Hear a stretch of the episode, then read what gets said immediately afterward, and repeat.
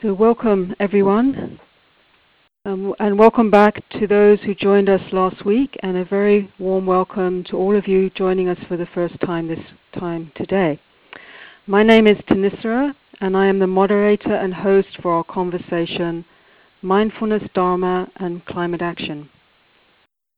We live in increasingly precarious times in regard to the impact on the natural environment from our ways of living.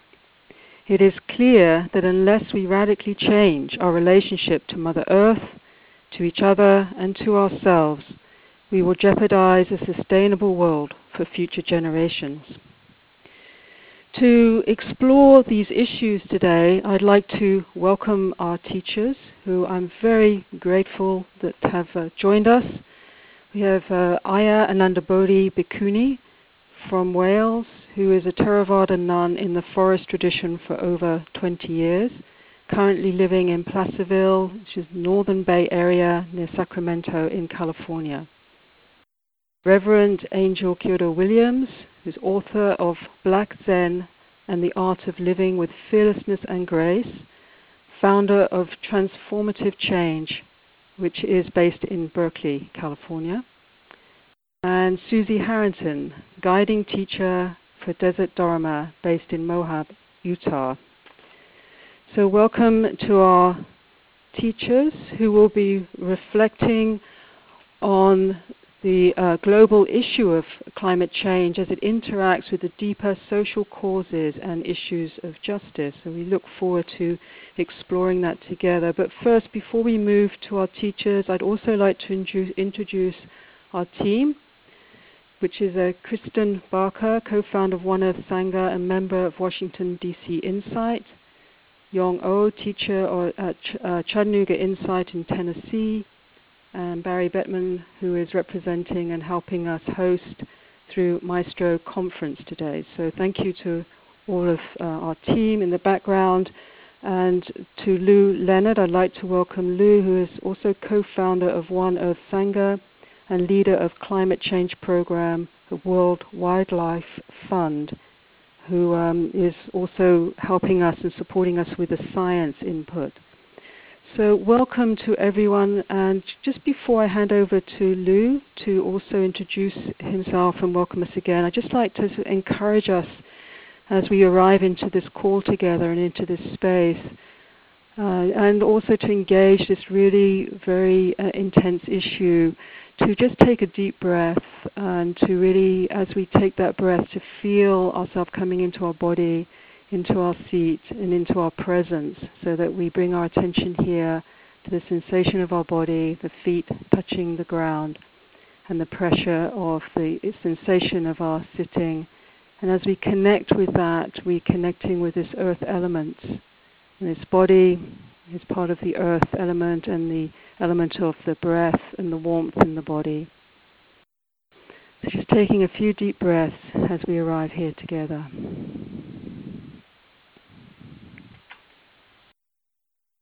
So, uh, Lou, if I could uh, hand over to you, please, to um, introduce yourself again and um, welcome us and introduce Ayya uh, Anandabodhi as our first speaker. Thank, thank you, Thanissara, and, and welcome everyone. As Thanissara said, I'm helping support this conversation with some background on the science and policy of climate change. And you will have all received a background paper that was prepared by Kritee Kanko, a scientist at the Environmental Defense Fund, and I, um, that describes some of the basics of, of, of the science. And if you haven't received that, just let us know, send us an email, and we will get that out to you. Um, for this call, it's it's very appropriate that we should look at some of the equity and justice elements of of the climate uh, crisis because those those concepts are really at the heart of both the causes and harmful effects of climate change. And there's a couple of elements of the science that are useful to have in your mind as we enter this conversation. Um, and that is that the gas emission atmosphere um, for for many many years, uh, carbon dioxide, the most significant greenhouse gas um, once it's deposited in our atmosphere, lasts for centuries.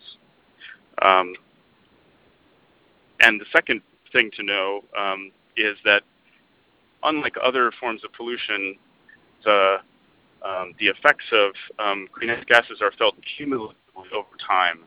So the emissions that were deposited by burning coal, for instance, in the United States and Europe uh, in the 1800s and in the last century, um, effects in our atmosphere and contributing to the warming that we're we're feeling today. You could think of it like a like a bathtub where we're filling um, tub up with pollution and uh, and very so it it um, it moves out of the system much more slowly than when we put it in. Um, and right now we are we are adding. Um, uh, uh, uh, Lou, Lou, uh, just to interrupt you, Thanissara here, you're you're breaking up quite a lot. So I'm wondering whether we should hand to uh, Ayya Bodhi and then come back because at the end of the, the teachers, we're going to um, you're going to speak to us a bit more about the science import. That sounds great. Thank you, Thanissara. So, um, Ayya Bodhi, if again I can welcome you, and uh, thank you so much for being here with us today. I'm really looking forward to uh, sharing this presence and space with you and um, your words. Thank you, Ayya. Thank you so much, Thanissara. I'm uh, very grateful that this is happening, and uh, for all the organisers who've who've made this these calls happen.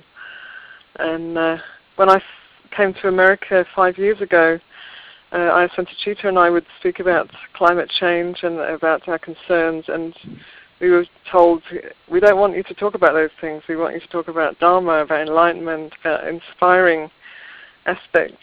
And uh, so we, you know, were quiet for some time. But it's uh, once one is conscious of the severity of the seriousness of the situation that we are all in, you know, it's, it's pretty impossible to stay quiet. So I'm very heartened to see that now people are beginning to speak in the Dharma communities are beginning to speak more openly and publicly about the, the realities of, of climate change and you know wh- how we can meet that. So I know um, uh, for a long time people would just find it overwhelming. It's all just too much. I don't want to go there because it's too big. I don't know what to do. Or sometimes uh, I've heard that Dharma teachers shouldn't speak about climate change because because it's political. So uh, these are all reasons why, uh, for a long time, for many years, it's been silent or just quietly whispered here and there. So I'm very grateful that this is being opened up now because I feel it's, it's vital that we bring this into this awareness of the, of the reality of the context within which we're all living, that we bring this into our, into our practice and into our right action in the world. So I see the, the climate situation, yes, it is political, and there, there does need to be political change. And it is social because it affects first of all, people in more disadvantaged situations worldwide, and eventually all of us, people and animals and forests and you know, land. You know, we're all, uh, uh, those who can't uh, speak up for themselves often are the first affected. Um, so it's you know it's, it has massive repercussions, and it is also an ethical issue. So I feel as spiritual practitioners that we have an ethical requirement really to to open our minds and hearts to the situation that is going on, and to really take in the the enormity of it, the pain of it, the sorrow that comes with it, and to let that touch us and, and motivate us to respond in a skillful and active way. And I also feel that this, this dilemma that we are all in is, is a deeply spiritual matter. You know, we are, as the Buddha points out so clearly, we are interconnected, we are interbeing, we are interconnected with everything on this earth, in this universe. And the situation that we are now in, that Lou can speak about in more scientific detail later on, So the situation that we are all in is partly natural and to a large degree the makings of our human greed, hatred and delusion that has, that has been going rife for so long.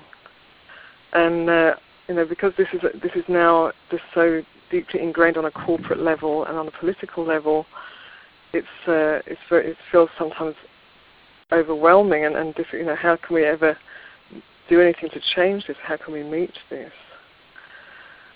So, a number of people have written in questions asking, you know, feeling angry, feeling overwhelmed, you know, and feeling frustrated that their communities, their sanghas, don't speak about climate change, feeling isolated.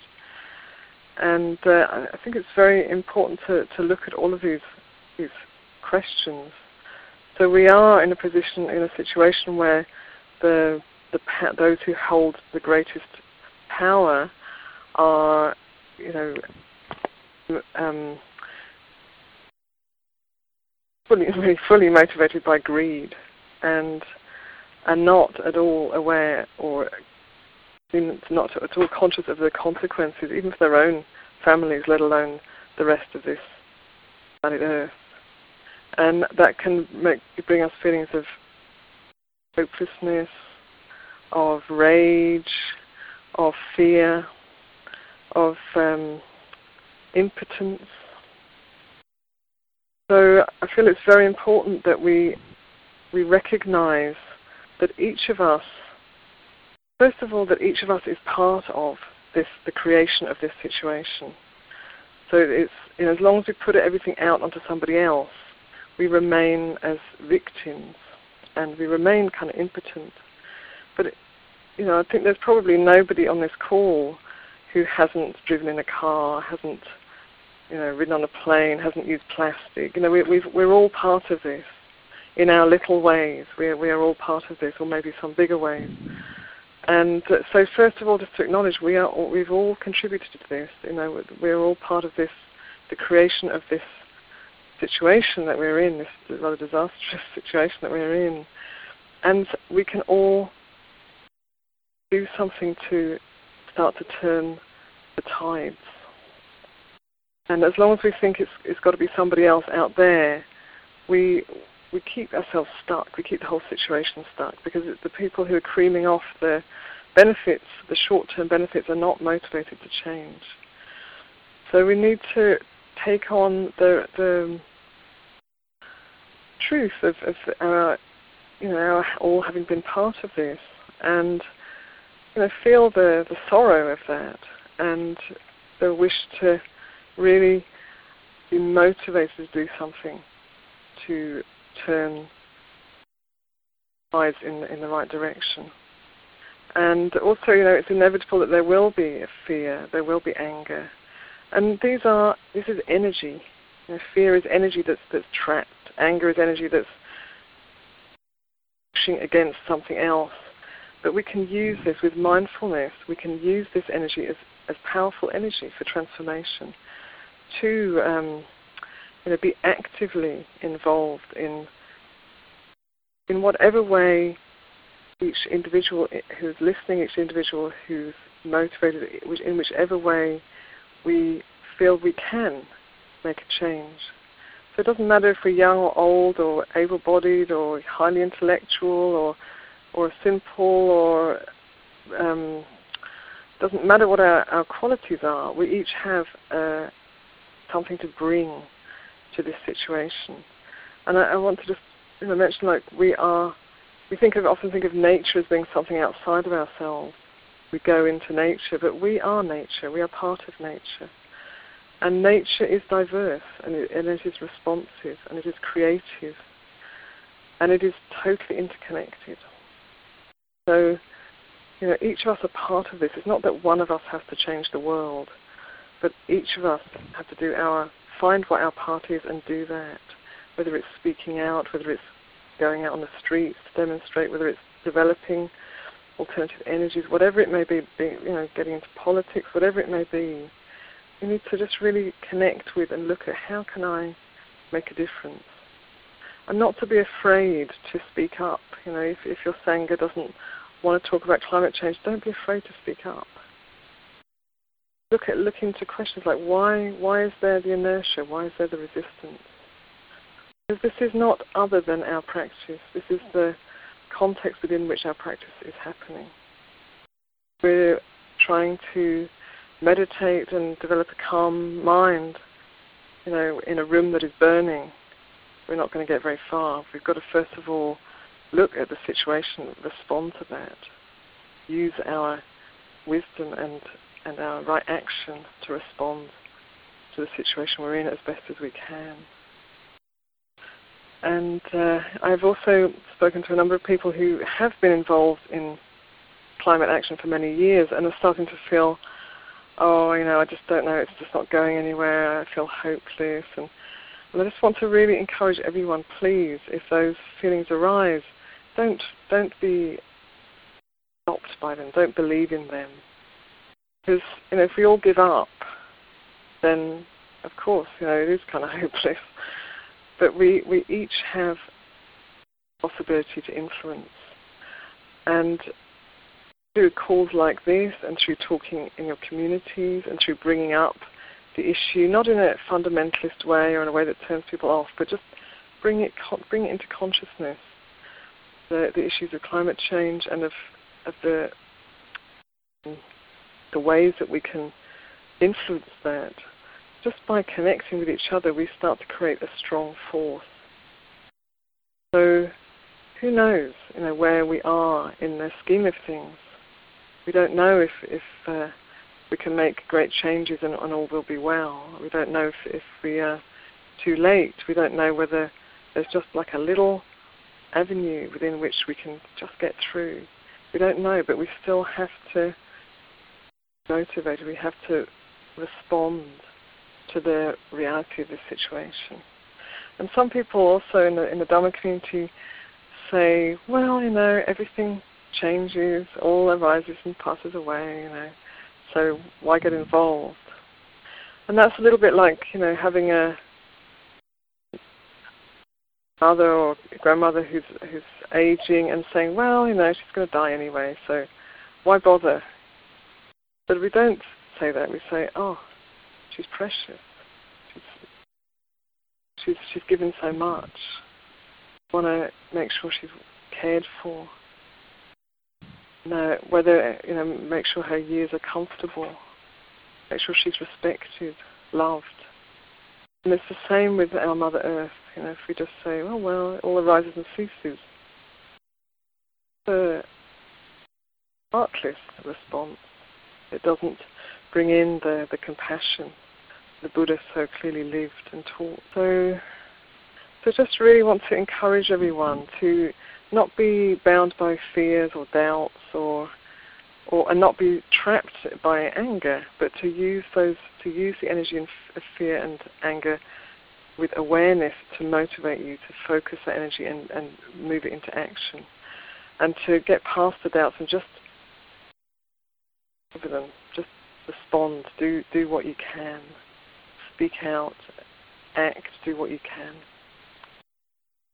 That's, that's a be- beautiful words, Ayya Anandabodhi, and a beautiful reminder. And, and as I listen, it really brings me into my body and into my heart, and I can feel a sense of softening and opening and connection and um, tenderness, um, and that beautiful sense of our mother, our Mother Earth, like a grandmother, all that she's given. Thank you so much uh, for that nourishing support. So, um, if I may introduce, I'm so grateful Reverend Angel Kyodo Williams um, is able to join us, and her work is so important and so meaningful. I listened to Reverend Angel recently at a, a Shambhala Center after the People's Climate March in New York and was incredibly moved and motivated from hearing hearing her words. So, Reverend Angel, we're so grateful you can be with us today. Thank you. Hi, thank you. Um, so um, really, as Ayya said, uh, really uh, deeply moved that this is happening, and um, I think many of us have uh, been in places and have had experience such that we feel like it's long overdue. and at the same time, all of the people uh, that have chosen to participate in this call, and particularly the organizers, are uh, really, I think, at the t- a turning point, an incredibly point, uh, important turning point in uh, what is a significant um, crisis facing all of us. Um, so I'm, I'm really happy to be here. Thank you.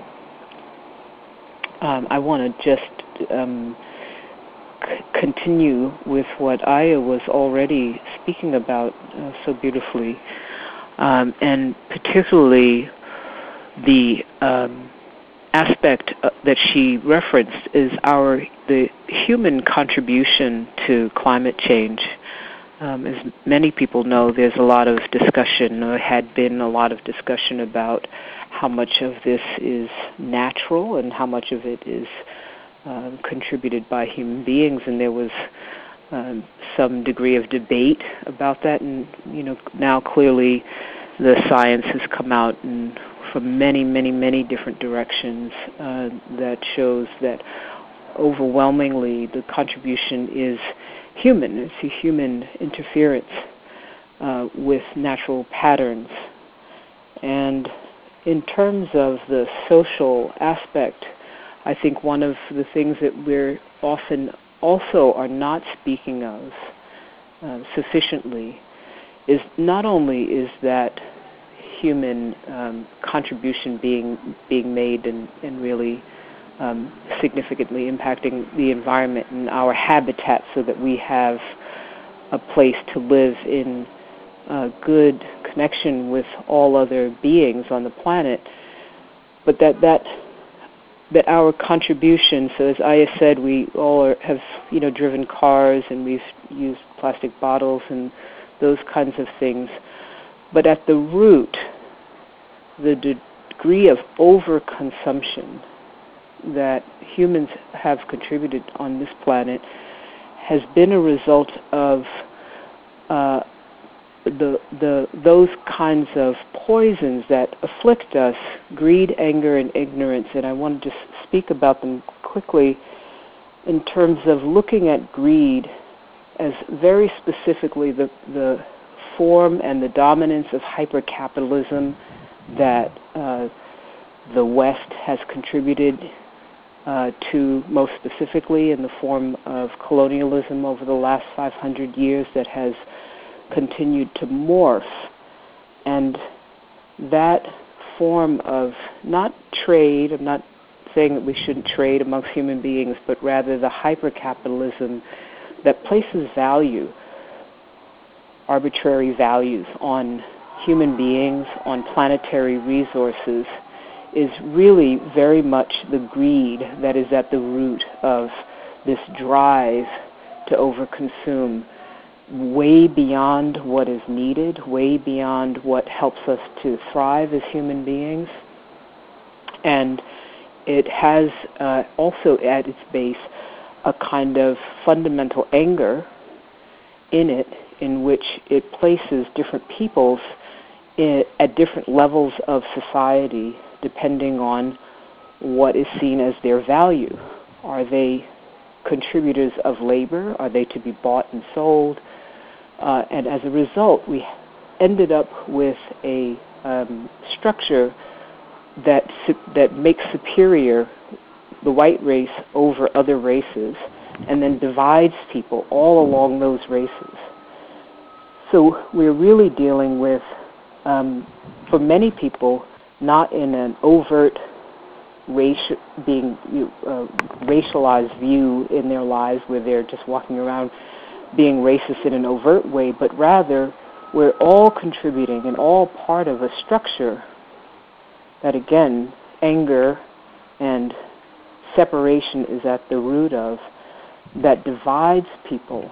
And when we're not able to look at that clearly and see it for what it is, through the lens of our practice, what we unwittingly contribute to this structure that keeps us divided and is designed to continue those institutions and structures of um, marginalizations of some people, a constant depriving of access to resources to other people, and um,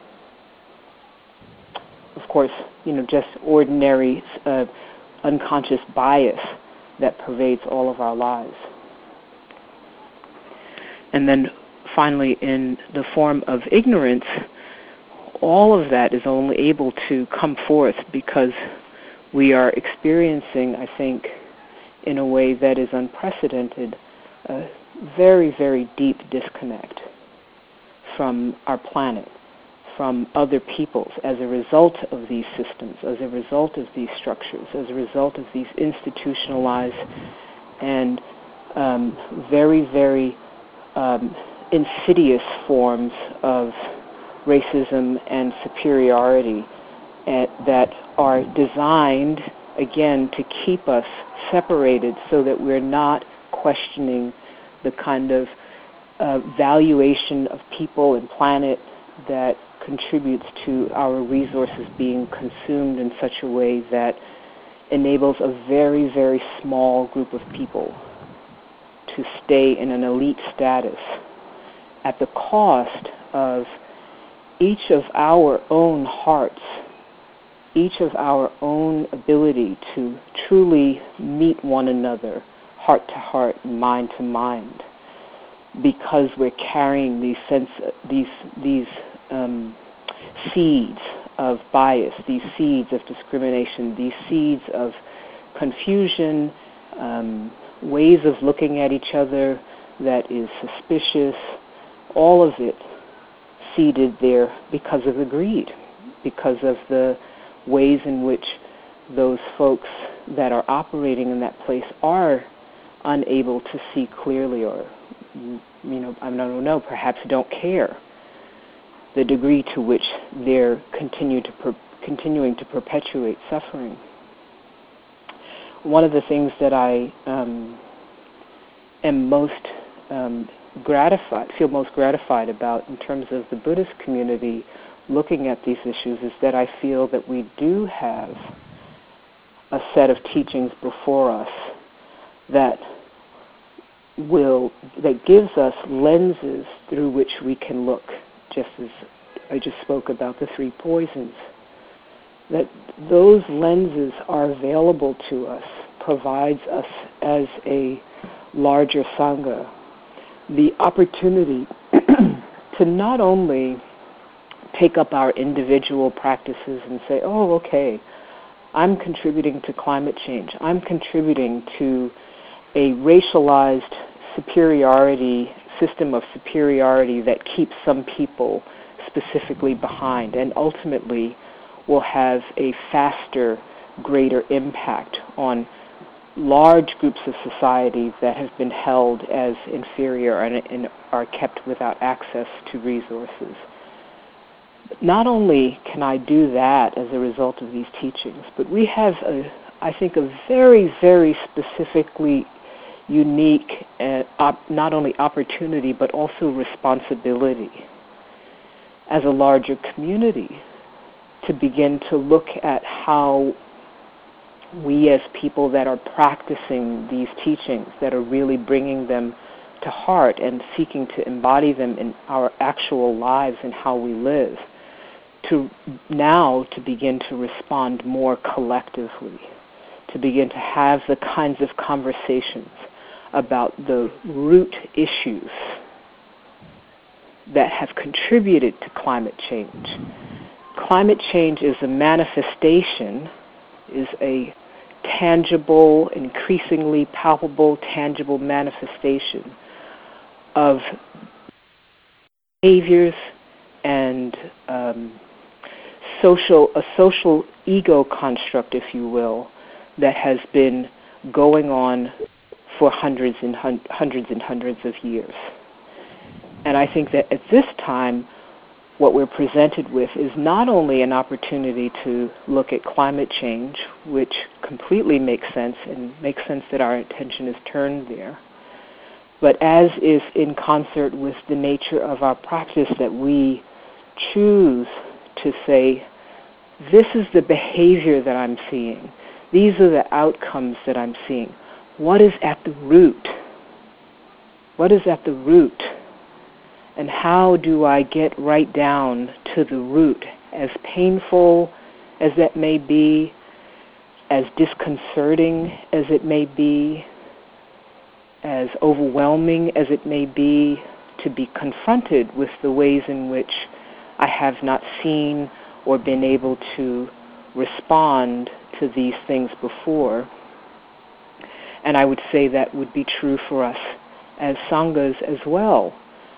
Um, and more importantly, I would say to go further, that what is required and what would be most useful is that because we get to look at these things through a lens of shared teachings, that we finally have the opportunity to really utilize the notion of Sangha in the way that I think it has it is always meant to have been used, which is not merely as a group of people that we do things with, which I think is not always but often the case in many uh, sanghas that are more like fellowship um, in our, uh, particularly in, in the West, in America, and the, in, in the Western uh, part of the world, but actually begin to rethink, reimagine the utilization and the relationship that we have to Sangha as a whole, as a community of people that we are in heart with, getting down to the root of the things that impact us all. And doing that in such a way that we are able to support one another, that we are able to um, actually pull back on the hyper individualized ways that we draw from the Western society and construct. Hmm. Thank you. Thank you. Wow. Fantastic. Thank you so much, Reverend Angel for your words. Um, I really, really feel so. There's so so much work um, in uh, the invitation to really go so much more deeply into the work. Um, to look at the systemic level of the colonial mindset that we have somehow all been seeded within. It's it's like decolonizing our heart and mind so that we can come into this deeper relationship and out of the brutality of that colonized place uh, brutality against others, marginalized people of color, and ourselves, our own hearts and bodies and minds, and of course the earth, and this wonderful invitation into where we have to go, this deep heart of Sangha, you know, reclaiming and healing the soul of Sangha, uh, where there's a deeper web of life. Thank you so much for for opening those doors for us and um, inviting us deeper into that that piece of work.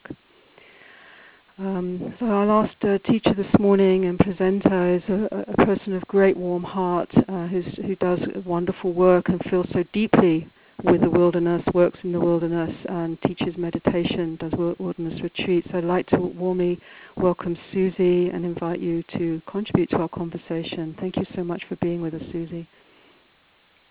Thank you so much, Thanissara, and thank you so much, Ayya and Reverend, for what you have offered. It's I'm so uh, as we all move into this, and as you you were talking, Reverend, I was thinking of a friend of mine, Terry Tempest Williams, who lives in our community, and who has been speaking out for the earth for a long time.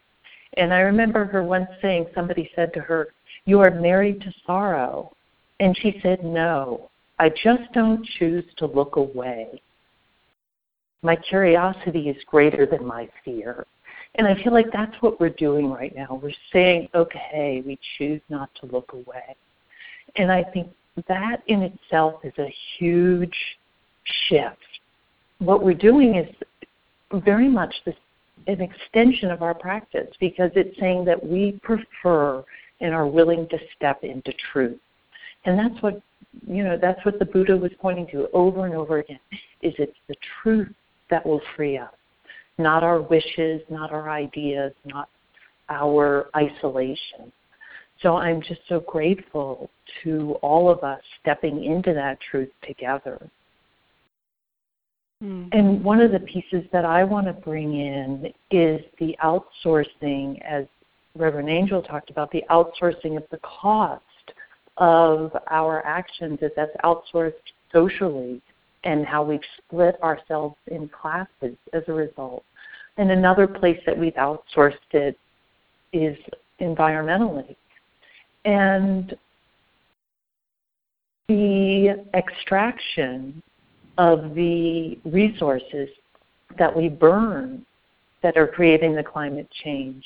Those resources, as they've been extracted, as we all know, have impacted oceans, rivers, and uh, people and animals all over the world. And I'm very um, aware of that where I live in southeastern Utah.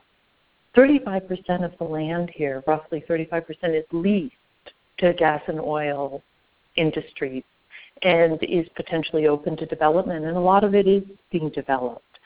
And then even more, um, uh, I want to say really scary is uh, up no, about three hours north of where I live on the border of our county has just opened the first oil sand development in the U.S. It opened by the, Cana- the Canadian company that developed in Alberta. It that's developed it in Alberta is involved in starting it here. And if you don't know about oil sands, I really encourage you to inform yourself. You can go to the web and look up Alberta sand, Alberta oil sands. Uh, you put in Joanna Macy's name and you'll see a YouTube of a flyover of it. It is an incredibly devastating form of extraction. You basically are leaving behind a wasteland a black, lifeless wasteland. Nothing can grow there. It's it's um, it in, has impacted the water in Alberta. Uh, people downstream have been told not to drink the water. It's and now it's starting here, and it's in a very remote, wild, beautiful place on the north edge of a county that has 10,000 people those the people here are not going to be able to provide sufficient resistance to stop that. Going to require a much greater level of awareness and activity. And it's, the impact will be on that land directly, but what they're expecting to get out of it 20 years from now, they hope to get 40 to 60 million barrels a day and Luke could contact that for us later, but that is enough in and of itself. It will tip the climate over. It, it, it is a huge amount of um, carbon dioxide being proposed to put in the air. What we do, you know, how how people can respond and act to that. You know, the XL pipeline that has been fairly effectively at this point stopped has had an impact by stopping the infrastructure. People, it's so important that we move out of the idea that we can't have impact because we are having impact. And there's things that need to be responded to. One of the things that I'm so aware of in our spiritual practice as I talk about these things and as we all share and step into this is that we have the idea that we come to our spiritual practice a lot of times for relief, for ease, for happiness. Um, and as uh, Ayya Anandabodhi said so clearly, it's like trying to have a calm mind in a room that is burning. What frees us, what we really need, is the truth. And that involves being willing to step in. Sogyal Rinpoche says the unbroken receptivity to truth. Gloria Steinem says the truth will set you free, but first it will piss you off. And I want to propose that the truth will set us free, but first it will break our hearts. And so it's easy as we feel into that and we acknowledge where we are. It's so easy to feel a personal sense of overwhelm. And I, Anandabodhi spoke to this, and I want to say more about it because I think it's the thing that holds us back, that locks us in so that we don't move and we're in a time when movement is so important. And the overwhelm, when we see the depth and breadth of what's happening, is a movement towards collapse and separation. And we so need to move instead towards connection. When we believe in the illusion of self, when we're not seeing clearly in that way, the world becomes a cause, a separate thing. And instead it's like tending to our own our own wounds and the wounds of those that we love that are right here. There's a Einstein has this beautiful a quote from Einstein that's so beautiful. He says a human being is a part of the whole, called by us universe, a part limited in time and space. We experience ourselves, our thoughts and feelings as something separate from the rest, a kind of optical delusion of our consciousness.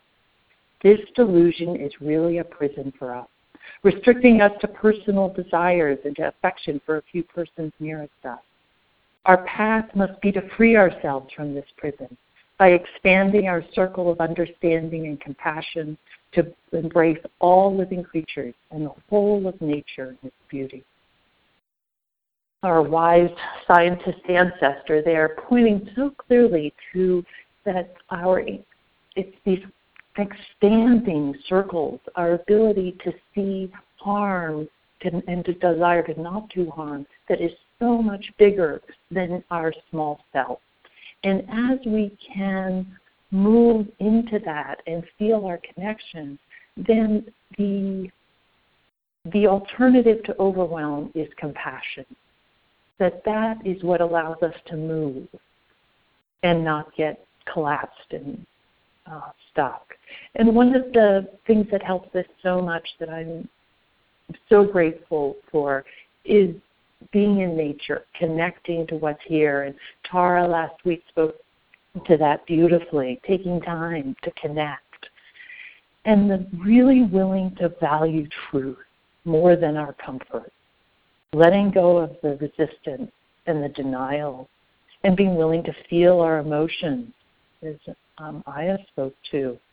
Joanna Macy speaks beautifully at this, of being willing to connect and to cry for our planet, to feel rage about it. And she says it is a measure of your open heart. As your heart breaks open, there will be room for the world to heal. And that feels so true to me. I know it's been, I allow, I know it's mattered to me a lot to allow my heart to break over and over again and to feel touched. And that allows us to love in every movement, everything that has ever changed in a way that is wholesome has to come from love. And from this compassion that moves us, what can we envision? How can we move? What what's possible? One of the things that Reverend Angel spoke to so beautifully is that we are Oops, I'm sorry, I lost my train of thought for a second. So there's um, an angel spoke to so beautifully. Yeah, thank you.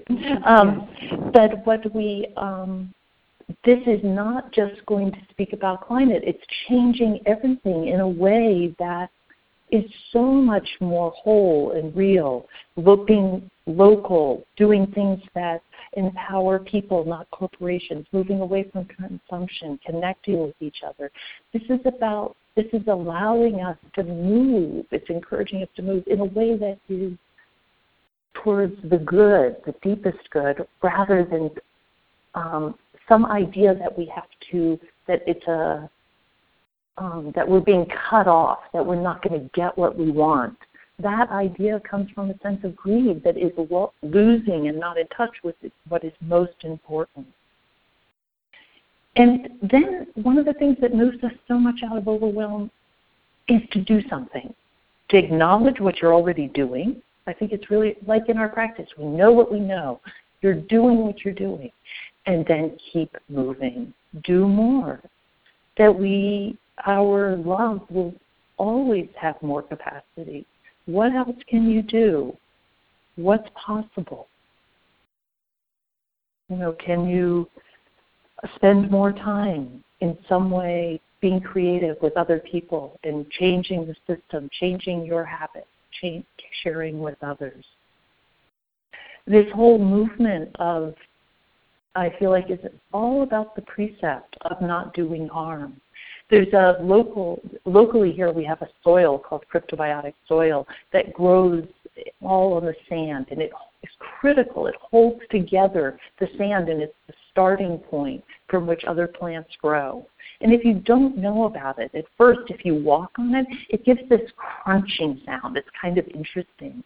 But then as you learn about the harm that your footsteps and the long term effect of your footsteps on the crust, to step on it is painful.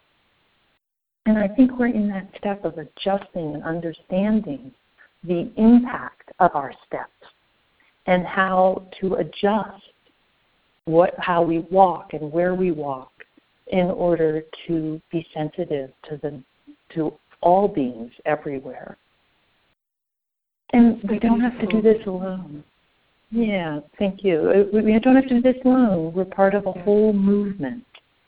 We don't need to feel alone.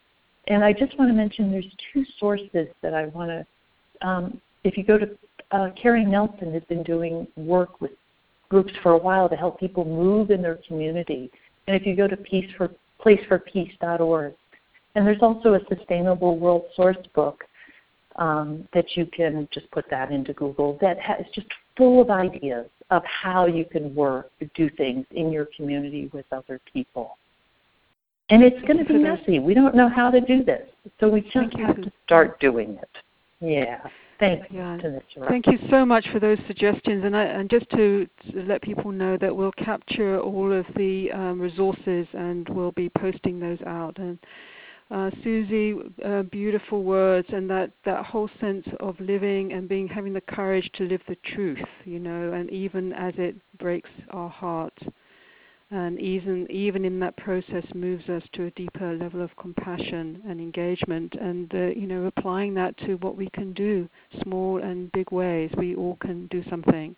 And uh, the, the, urgency of the times calls us to act so uh, thank you so i just uh, like to invite everyone let's just take another deep breath just to absorb and feel the goodness of these words from our teachers um, that have been offered to us, and the power and the um, the empowerment of them to us. Let's just take a, a breath and a moment. Thank you, thank you, thank you, Susie. Thank you, Reverend Angel. Thank you, Ayya Anandabodhi. Um, and before we we're going to move into breakout groups to discuss together. But before we do that, I'd just like to uh, invite Lou uh, back into the call. And uh, Lou, in particularly in what Susie was saying about the tar sands and what's happening, do you have anything to contribute from your perspective around that?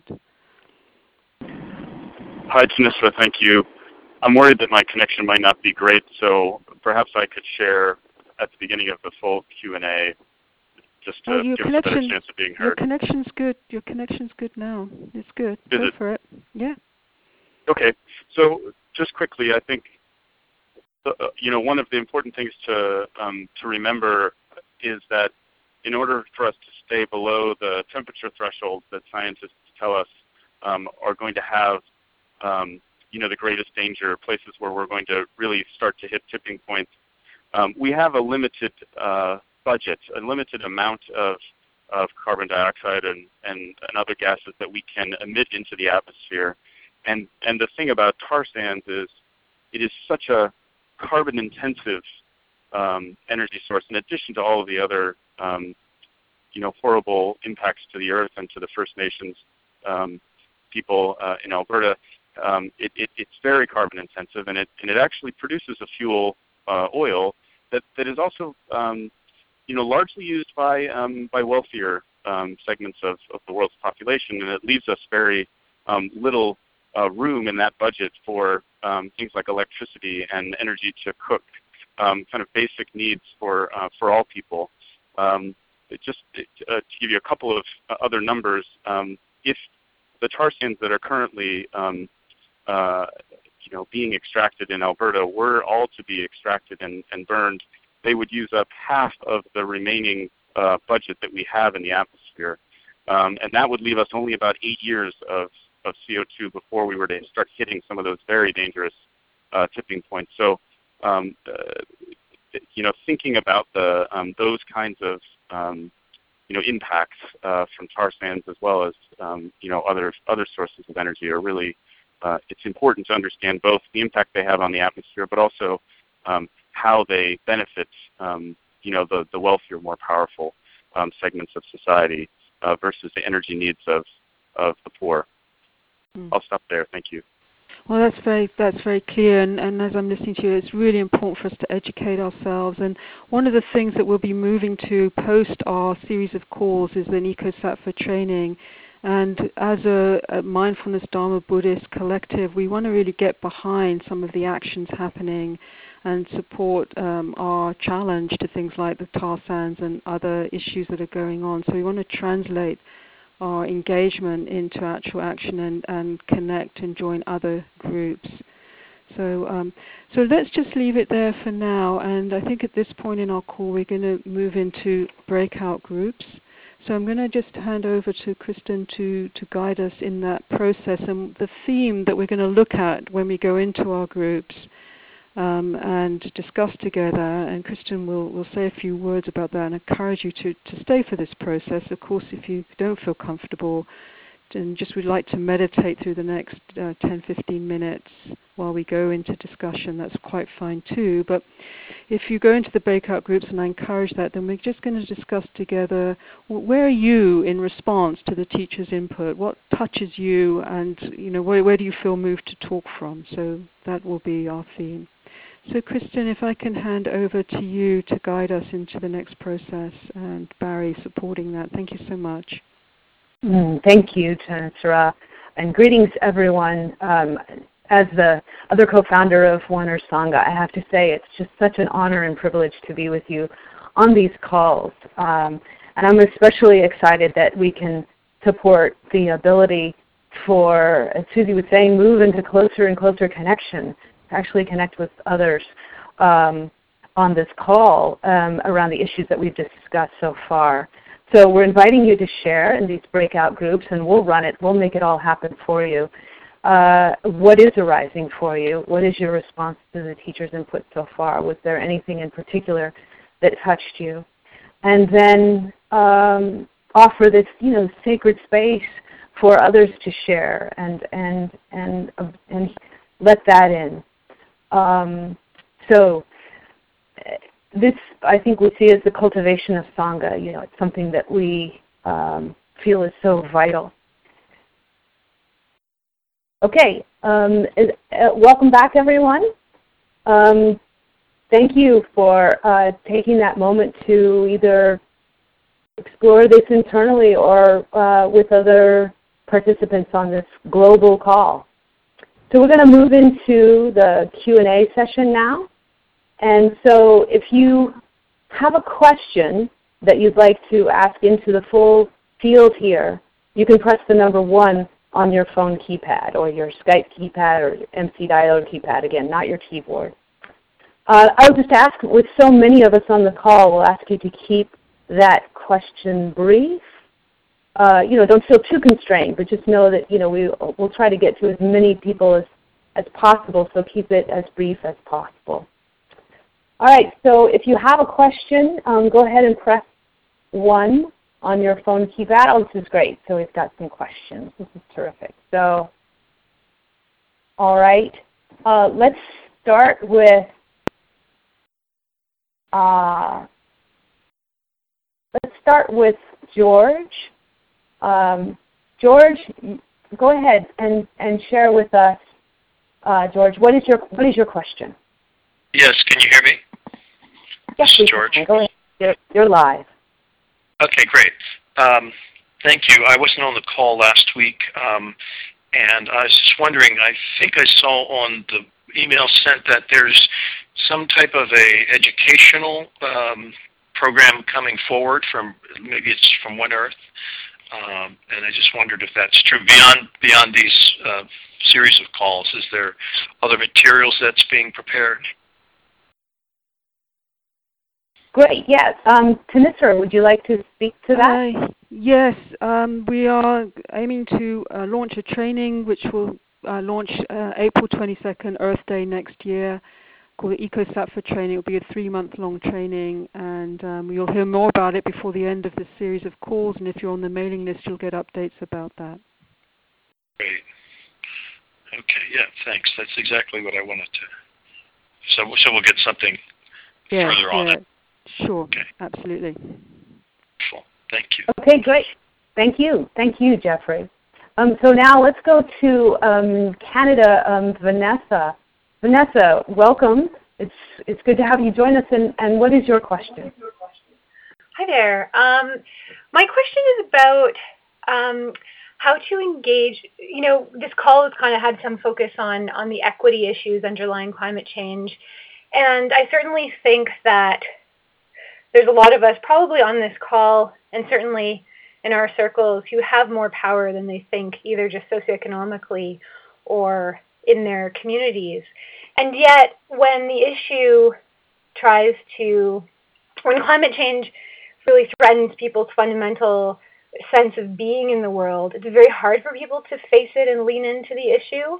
And so I do a lot of social advocacy work in healthcare myself, and I find that there is some resistance to uh, addressing the issue and being willing to talk about it openly um, because of the, I think, personal threat that people feel to the choices they make in, in life and uh, to their way of being in the world. And uh, I wonder about how to engage people um, in conversation and in action um, in a way that is non-threatening and um, and can help people, I guess, manifest the power and influence they have for making Right. uh, change and demanding political change, especially in our very conservative uh, political culture in Canada right now. Right, great. Um, uh, Aya Ananda Bodhi, uh, would you like to take that question? Yes, thank you. Um, yeah, I think it's, uh, it's something that we, we all meet uh, because it is a huge threat to, to our way of living to, to actually take in the you know, the reality of the situation, the bigger situation. I would say um, it can be a very slow process to try to convince people who are really not open, and uh, it, it may be more fruitful for you personally to, to be involved in, in like larger social actions. So the, there was the, the climate, the People's Climate March on September 21st, for example, which was a, which was a big movement, and there are there's a, a, a very uh, like an international group called 350.org who organise events. You know, for you personally to get involved in things and and then let that uh, come up in conversation. You know, as an exa- be an example rather than try to try to convince people because it is very difficult to convince. And also, uh, one thing I've found quite helpful is, is through sometimes through visual imagery is very helpful. There's a there's an artist called Chris Jordan uh, from Seattle, and he has done an extraordinary um, number of photographs. He has a, a website and which show consumerism, the effects of our consumerism, and also the effects on, on particularly on albatross uh, of the way we use plastic and discarded plastic. And when people see those images, it kind of wakes wakes something up in you. So uh, so then it's not like having to convince somebody, but, but just like showing them, look, this is actually what's happening. This is the result of our actions. So that's what I would suggest. Right. Does that help? Okay. Does that help in any way? Right. Uh, go for it, uh, uh, Kristen. Let's uh, take one more question. We have time for one Yeah. more. Uh, yeah, we're, we'll just we'll go on. Um, yeah. So, uh, how about Emily Emily Shaw? Um, what is your question, Emily? We just have time for one more. Um, hi. So I was wondering. My question was actually pretty similar to the last one. Um, so you can choose someone else if you'd like to. Um, actually, maybe you know, because it is such a challenge for so many of us is is, is working with, um, you know, uh, environments that are not receptive. Uh, I just wonder, Reverend Angel, would you like to speak to that at all? Yeah, sure. Emily, would you like to say what your question is specifically? Similar, maybe different?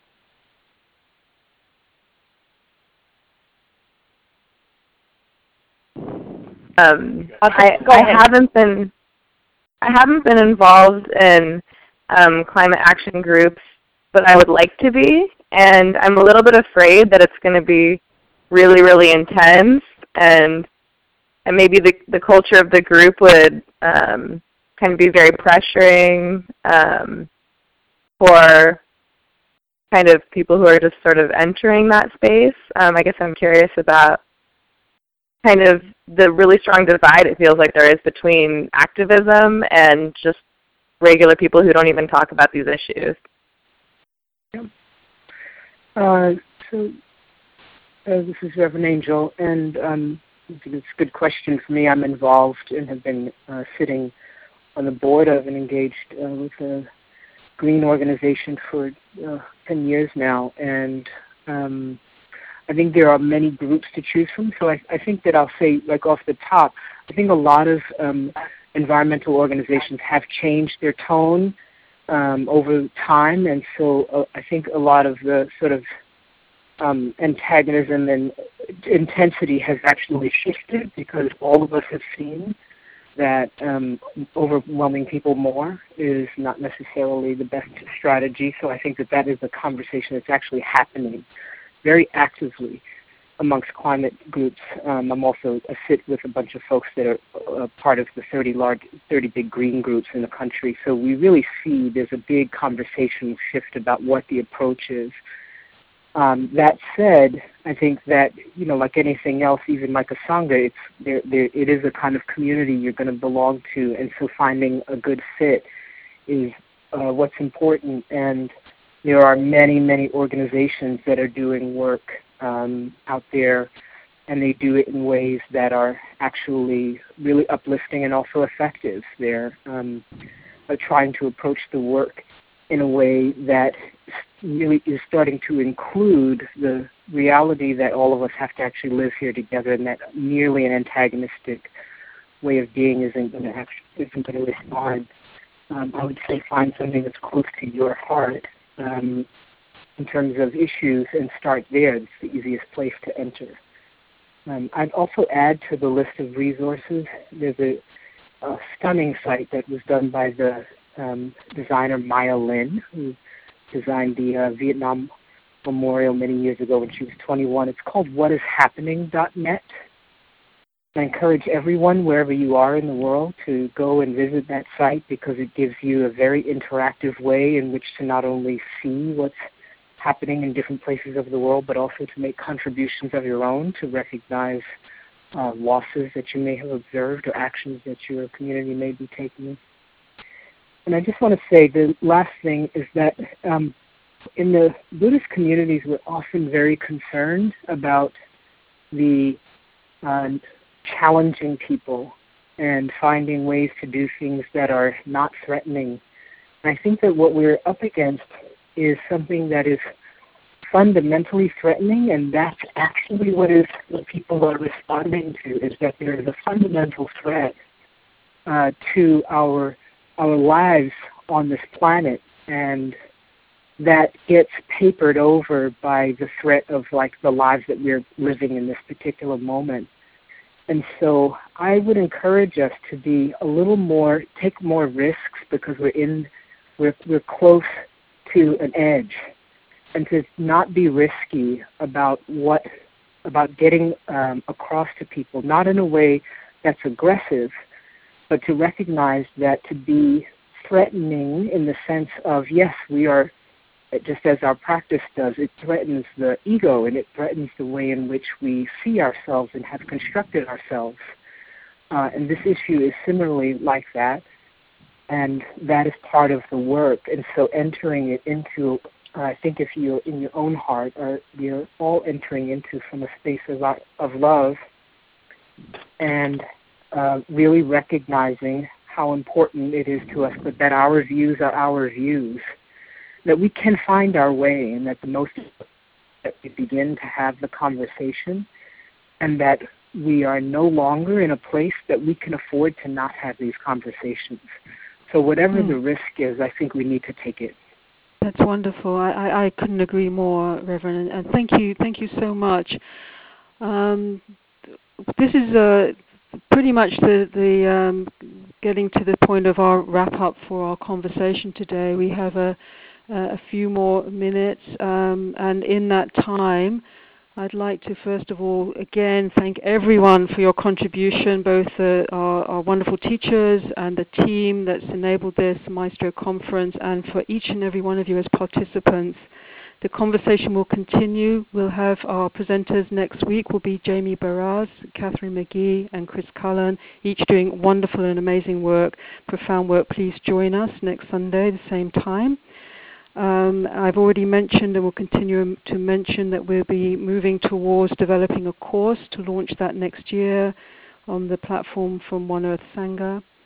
And I'd also like to encourage you to please to check out the Dana page on One Earth Sangha. You can go to oneearthsangha.org and choose the support our work uh, menu and go there to please make a contribution to help us uh, maintain and continue this conversation continue this work and, and to con- continue to grow One Earth Sangha. Um, and I'd also just like to invite um, Barry from our host Maestro conference, who's been doing wonderful work to really help this happen. Barry, could you just, just say a little bit about Maestro as a platform for other organizations if they wish to use it or other co- uh, um, conference calls? Sure. Thanks, Thanissara. Uh, Maestro Conference is an amazing engagement tool, as you got to experience today, um, with um, breakouts. They do polling, and it makes for a very robust engagement. So, if any of you would like to know more about Maestro Conference, you can press one on your keypad. Maestro Conference will send you a gentle email with some information about the features and benefits. And they also have a free trial if you're interested. And so simply press 1 now on your keypad if you're interested, and we'll um, get that information to you. Thank you, Thanissara. Back to you. Uh, thank you so much. Uh, so I think uh, just again to take a deep breath and really absorb everything that we've been with this hour and a half together. And I'd like to, to help us with that to invite Ayya Anandabodhi, please, to uh, share the blessings in a prayerful way as we finish our call today. Let's just take a moment to connect with this body, our bodies sitting on the earth ground beneath us and the space above and around us. To feel the interconnection with everyone else here who's called in today and with all living beings on this planet Earth. Just, just taking in the beauty of this earth, the preciousness, the connection, relationship that we have with each other. Letting that touch and fill our hearts.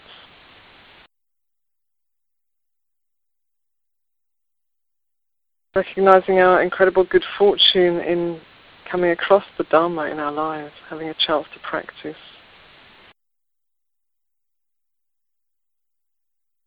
So Reconnecting with the heart, feeling the punya, the goodness, the good energy that comes through our awakening, our wholesome intentions, the actions that we do in the world for the benefit of others, for the benefit of all beings. I'd like you just to invite you to share in all directions the good energy, the good intentions benefit of all beings, those who are friendly, those who are indifferent, those who are hostile, those who are helping, those who are harming. May all receive the blessings of our practice that they may realize the true nature, be of benefit in this world.